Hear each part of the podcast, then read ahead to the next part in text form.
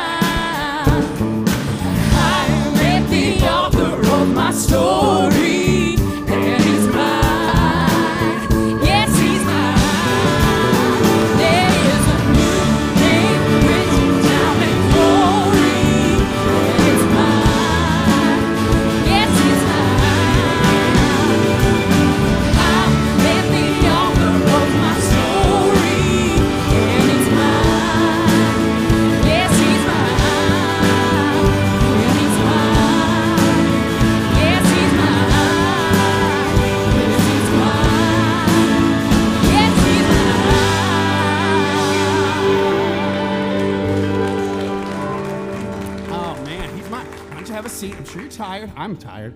I'm very, very tired. But and again, I'm old, so it happens.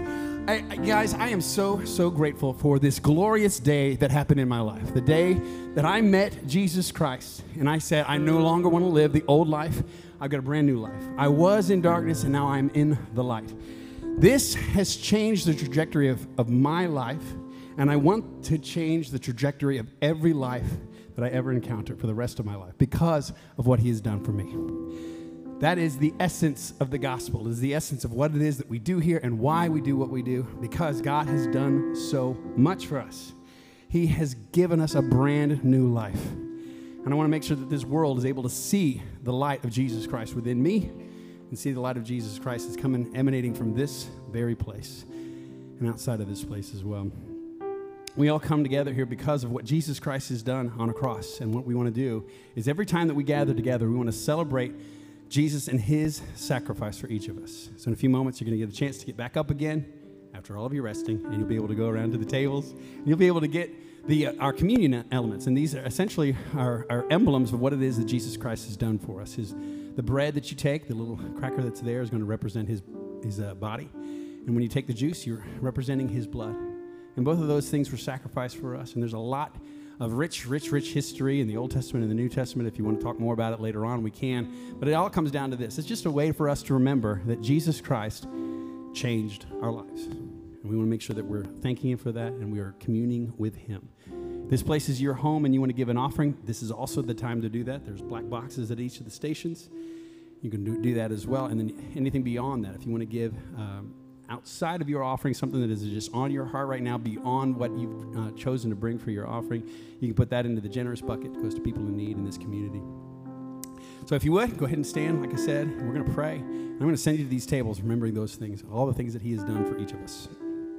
Father in heaven, thank you for allowing us to be here. There's so many different things that have kept us, uh, would have kept us from here, and uh, all those external and internal things, God, I, I appreciate so much giving us the peace to allow us to be into this place right now, to celebrate together this new name, this new life, the light that you have given to us. Father, help us to be so overwhelmed, so empowered by what it is that you've done that we cannot help but go out and tell the world what it is that you have done. We thank you for the gift of Jesus Christ and his sacrifice, his perfect example. It's in his name that we pray. Amen. Let's head, go ahead into the tables right now.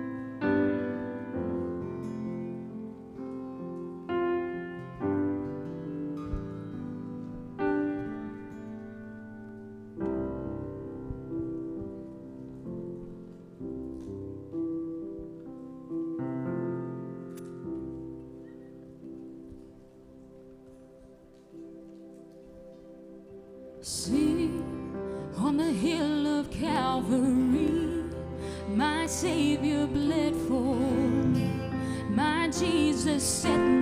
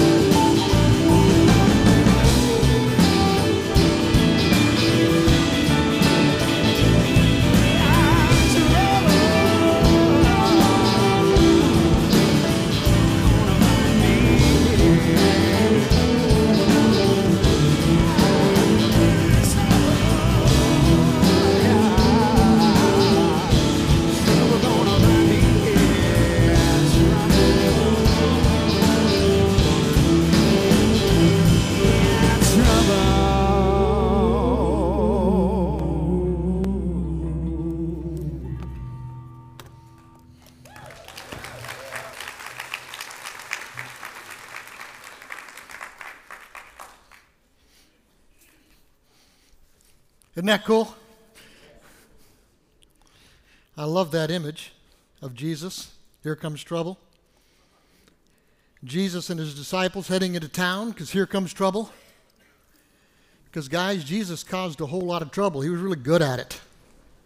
So good at it that eventually they arrested him, beat him until he was mostly dead, crucified him until he was completely dead, and then he stayed dead a couple of days.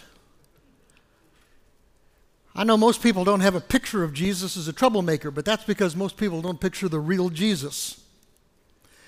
The real Jesus stirred up enough trouble to get himself canceled, and he stirred up enough trouble that his enemies have been coming after his followers for two millennia. That's a troublemaker on steroids, right? It wasn't an accident. Jesus said two things that pretty much prove that it was not an accident. He said, Don't think that I've come to bring peace to the world. Huh? And what about all that peace on earth, goodwill to men stuff? He said, I didn't come to bring peace, I came to bring a sword. Holy cow. That's kind of the opposite of what most people think of when they think of Jesus, right? Kind of the opposite of what most Jesus followers think when they think of Jesus. Here comes trouble. And he's not just stirring trouble for himself. He says, if the world hates you, and that means you guys, if people out there hate you guys, remember it hated me first. He says. Isn't that cool? We're following trouble. And if we do it well, if we do our Jesus following well, we're going to get trouble too. Here comes trouble. So I look out and I look out at a bunch of troublemakers, right? Isn't that cool? How cool is that? You're not just weird, you're trouble. I hope. And it was Jesus' plan all along. Let me show you. This guy Matthew was one of Jesus' disciples, so he was an eyewitness to most of what he writes about. And he was there when Jesus sent his 12 disciples out to do some preaching. In fact, he talks about it in chapter 10 of his Jesus story. Half of it talks about what Jesus told his own disciples to do when they went out preaching. The second half is about us, their words to us. It's about what you and I, what we Jesus followers can expect when we live in a world where most people aren't Jesus followers. And Jesus said it's not going to be easy. In fact, it's going to get really, really hard.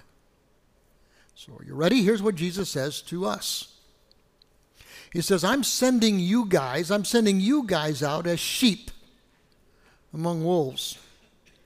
So be as shrewd as snakes and be as harmless as doves. And tell you the truth, I never liked that verse much. I mean, I don't care about the 23rd Psalm. I've been around sheep and I don't like sheep. Stupid and they're helpless. And I don't want to be called a sheep.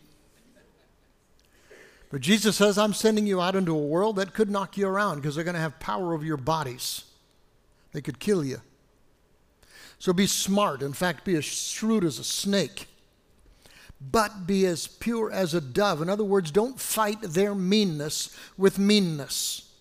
It is not our way, Jesus says. And then he says to us, Jesus followers, some of you guys are going to be handed over to the courts. You're going to be flogged with whips in the synagogues, which is not cool. You're going to stand trial before governors and kings just because you're my followers. But it's going to be an opportunity for you to tell the unbelievers about me. Wow.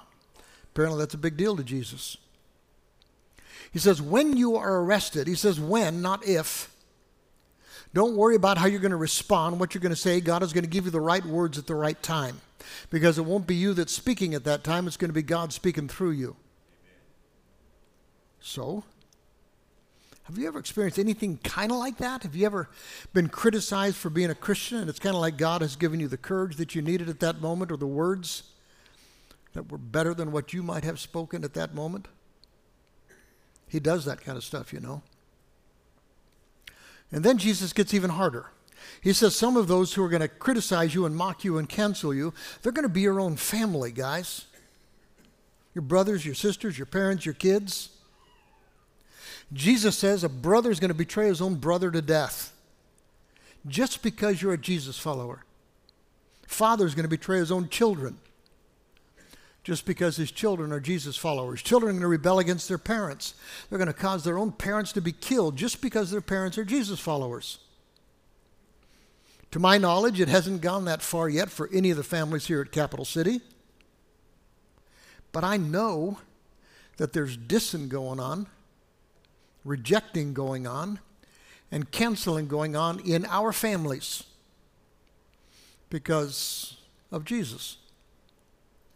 Because I've talked to a lot of you guys who've been hurt deeply, and it's hard when a family goes to war over Jesus.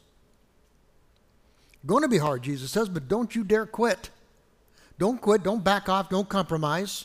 In fact, he says, all of the nations are going to hate you because you're my followers. In fact, listen, guys, this is perhaps not what you'd like to hear, but we're not going to win this spiritual war in this world.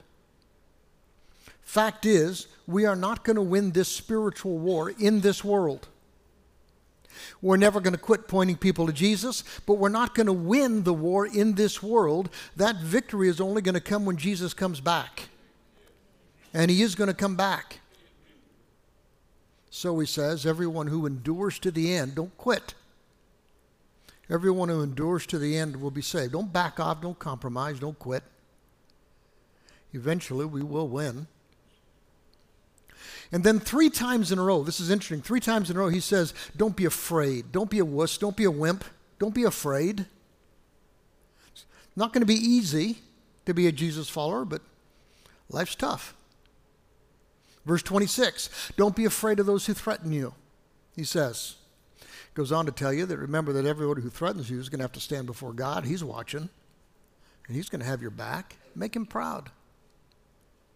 Verse 28 Don't be afraid of those who want to kill your body, they can't touch your soul. And your soul matters way more than your body, right? He says, Fear only God who can destroy both in hell. Verse 29 Not a single tiny little sparrow can fall to the ground without your father knowing it. The very hairs on your head are numbered. I've made it easy for God, right? so don't be afraid. You're more valuable to God than a whole flock of sparrows. He's got you, guys. He is infinitely powerful, He's infinitely good, and every single one of you is infinitely valuable to God. So He's got your back, He says. But He knows it's going to be hard. He's going to be hard to follow Jesus in a world that, in which most don't. Verses 32 and 33, Jesus says, Everyone who acknowledges me publicly here on earth, I will acknowledge that person before my Father in heaven. But whoever denies me here on earth, I'm going to deny that person before my Father in heaven. Now, do you understand what he's saying? He says, You're going to be tempted to betray him. You're going to be tempted to compromise. You're going to be tempted to marginalize him. You're going to be tempted to give him as little as you can get away with. You're going to be tempted to call yourself a Jesus follower inside these walls and then live like you're not outside these walls. And Jesus says, Don't go there. That's not going to work out well. And then here it is. Here's where he blows their minds and ours sometimes. Verse 34, he says, Don't think that I've come to bring peace on earth. I didn't. I came not to bring peace, but a sword.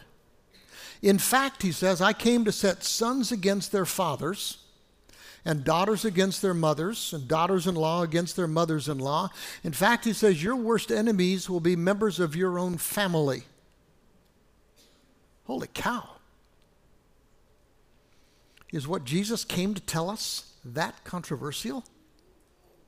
Yeah. Is doing life with God, for God, God's way, going to be that objectionable to some? Yeah, it will be. So Jesus says, verse 37, if you love, this is, this is huge. If you, if you love your mom or dad more than you love me, you're not worthy of being mine. Holy cow, you buy that? Do you actually live that way? He says, if you love your kid more than you love me, you're not worthy of being mine. Moms, do you live that out? Dads?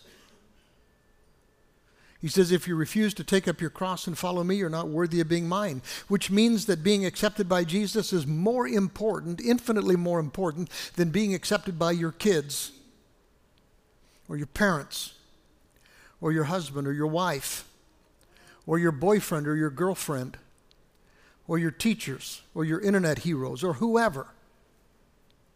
Is Jesus that important to you? If not, why not? Don't you get it? So it's pretty clear that Jesus expected us, Jesus followers, to struggle in this world, and we have. In fact, in some places in this world, they come against us really, really hard. There's still places in the world today where they'll kill you if you're a Christian, or they'll steal your kids, or they'll find an excuse to throw you in jail or fine you or whatever. Not here yet, but there are places in the world where persecution of Christians is flat out hot. What we face here in Kentucky is usually far more subtle, but it's here. And it's growing, and I expect it to get worse. We talked about this last week, not too long ago here in America. We were considered the good guys, right? Christianity was accepted as a good thing, good for people, good for society, good for culture. Christian morality was pretty much accepted as foundational. Even if you were not a Christian, if you were not a serious Christian, and most people weren't, still, God, Jesus, church, Bible, even pastors, we were the good guys. And then, in just a blink of time, it looked like we might just be one of the guys and we're kind of like, well, if Jesus works for you, that's cool. If Jesus doesn't work for you, that's cool too. And we Jesus followers thought we could work with that, right? I mean, we'll stack up our good news against anybody's good news. Ours is better, works better. Just lay it out as clearly as possible, and anybody who's fair minded would be able to see that following Jesus wins. We can compete on a neutral playing field. But the speed of cultural change has been stunning. We fought wars over women's rights, whether the whole idea of masculine is toxic. We fought wars over same sex marriage, gender issues, transgender issues. We fought wars over abortion, over free speech. Can I say things that might offend you, that hurt your feelings? Fought wars over race, racism. We fought educational wars, climate wars, wars over the limits of government. We fought wars over whether religion has any place in the public square. Bottom line, all of a sudden, we became the bad guys. Go figure. And today, a whole lot of people think that Jesus followers are not the solution or the problem we went from being the good guys right past just being one of the guys to being the bad guys in just a blink of time as history goes. But, guys, that shouldn't bother us. It shouldn't worry us. It shouldn't scare us. We've been bad guys before. Jesus predicted it clearly. I just showed you. He told us that following him wouldn't be easy in this world. In fact, he warned us that following him will make life harder in this world. You buy that? He also said it's worth it. Do you believe that? That it's worth it? Do you really?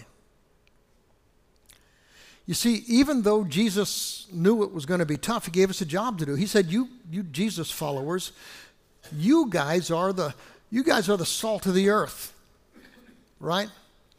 You guys are the light of the world. And when the world accepts us, pretty easy. When it doesn't accept us, then we've got some options. Several options, four, I think. And only one of them is God honoring. Option number one when the world grows hostile, sometimes we Jesus followers hide. We withdraw.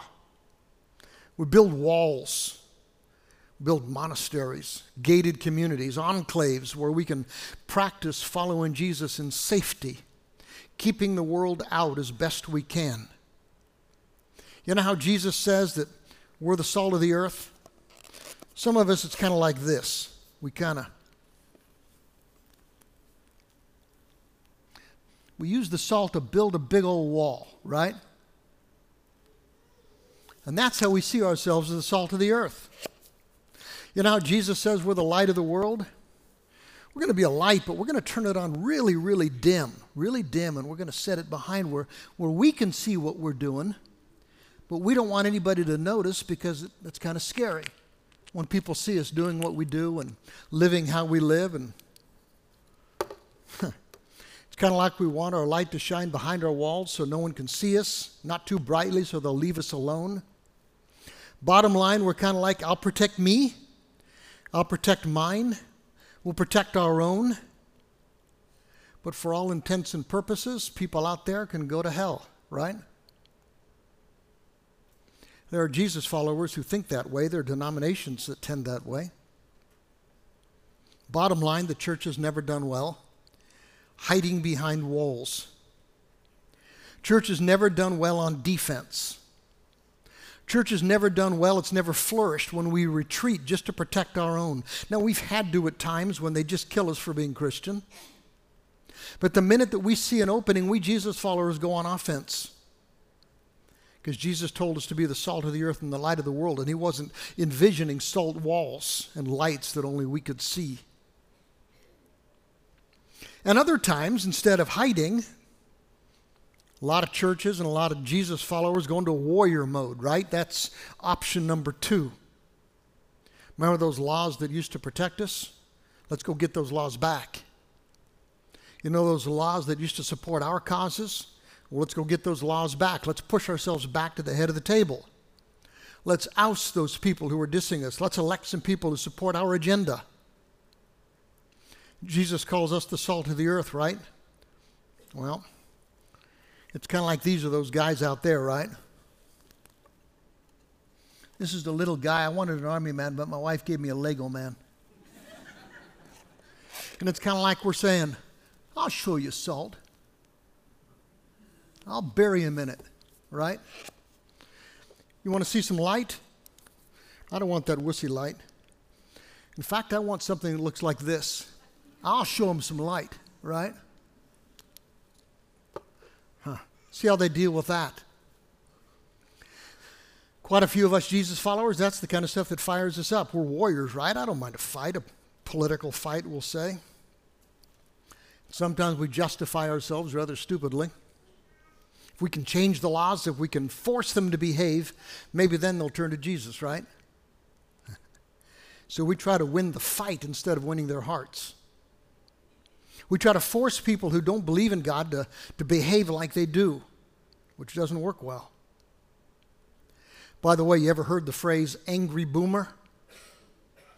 That's what they see in us. They don't see love, they see anger. And that is not what Jesus meant when he told us to be the salt of the earth and the light of the world.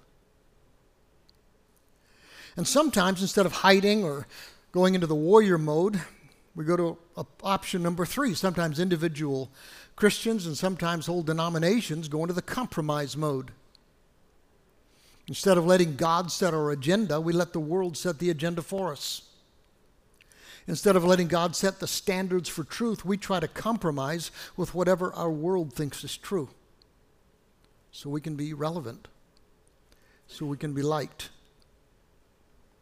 This kind of stuff's been going on for a long time, guys. When I was a grad student down at Emory in Atlanta, we would always chuckle. We went through the seminary and looked at the bulletin board, and it seems like every week there was a different social cause on the bulletin board.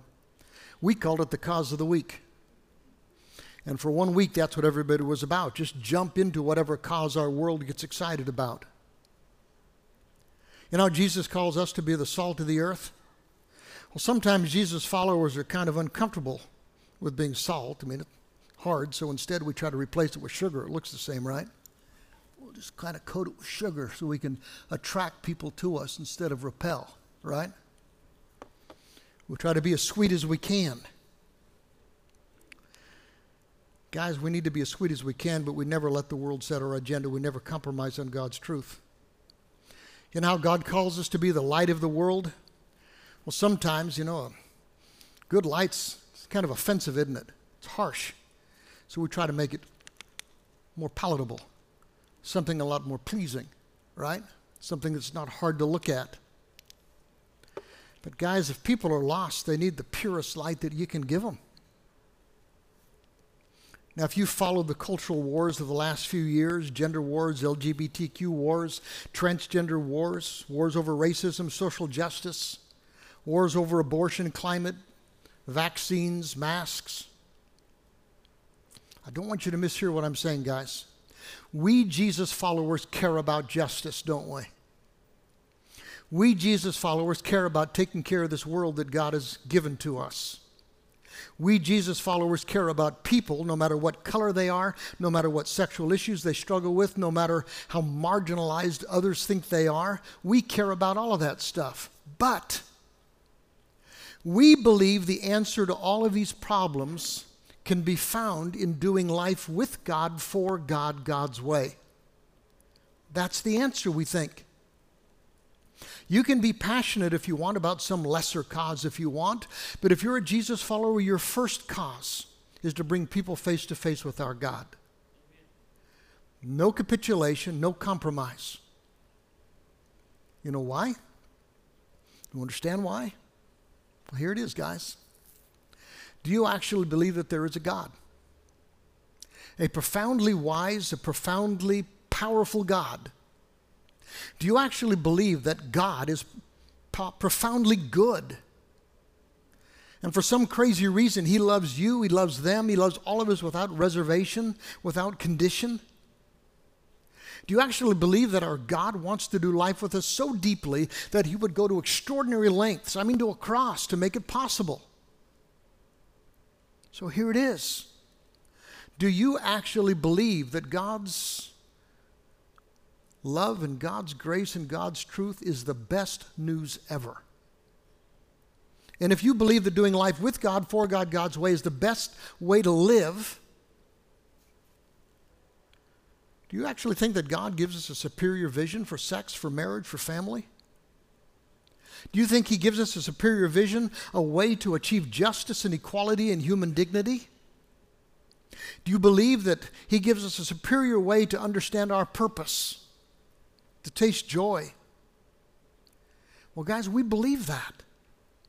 And if that's so, why would we compromise on God's truth and God's grace? How could compromise do anything but cheapen it? So, guys, if our gospel is that amazing, that liberating, that life giving, that life changing, why would we ever consider keeping it to ourselves? I mean, if you actually love somebody who needs it, why would you keep it to yourself? What cost of sharing the good news would be too high? What risk of rejection would ever outweigh the reward of seeing someone you love set free by God?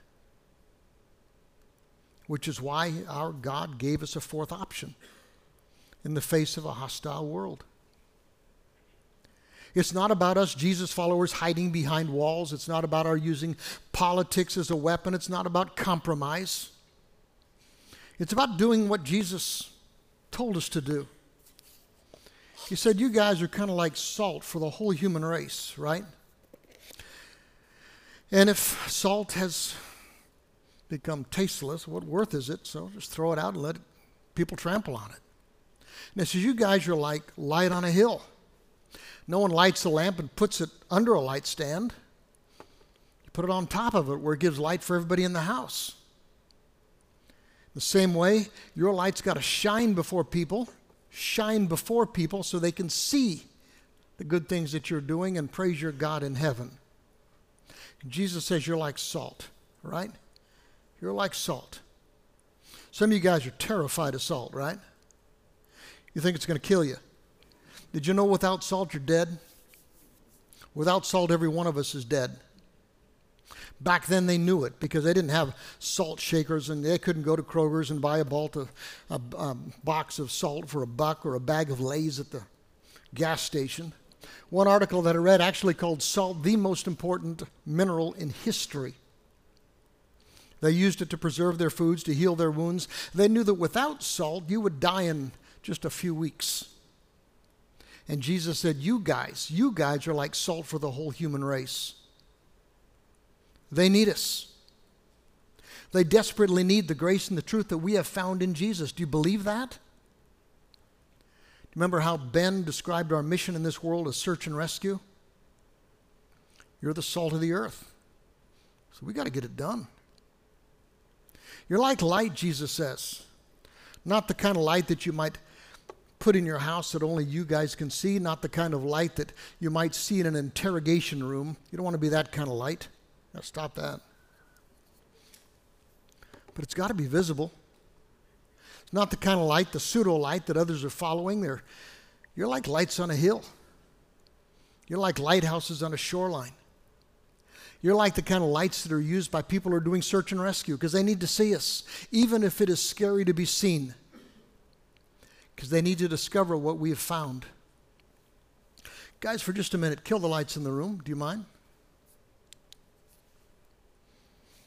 Kill the lights in the room, but if you look around, you can still some little, see some lights, can't you? You can see the exit signs that mark the escapes. You can see the little lights that mark where the machinery is. You can especially see the worship centers. You see that? The worship centers illuminating the grace and the truth of Jesus. Guys, that's us. That's us. We have to be different. We have to be visible. We have to live lightly. Jesus says, You guys are the salt of the earth, and you guys are the light of the world. So get it done. Pull the lights back up, please. Over the past few months, I keep coming back to two phrases myself. We have to be the ultimate counterculture. Ultimate counterculture.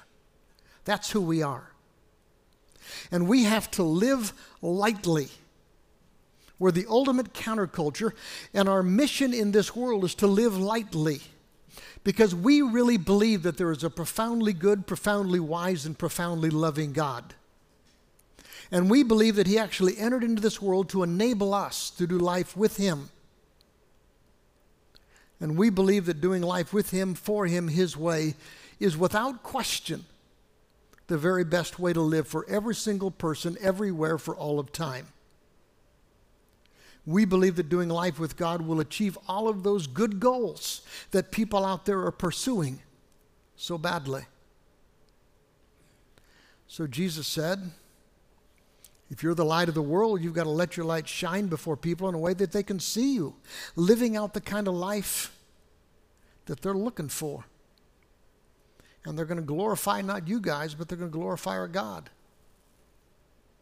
And here's what it looks like it means that we Jesus followers live fearlessly. It's not that we're never scared, that'd be psychopathic. It's that we fear God more than we fear any person. Ben's going to be unpacking this in about two weeks.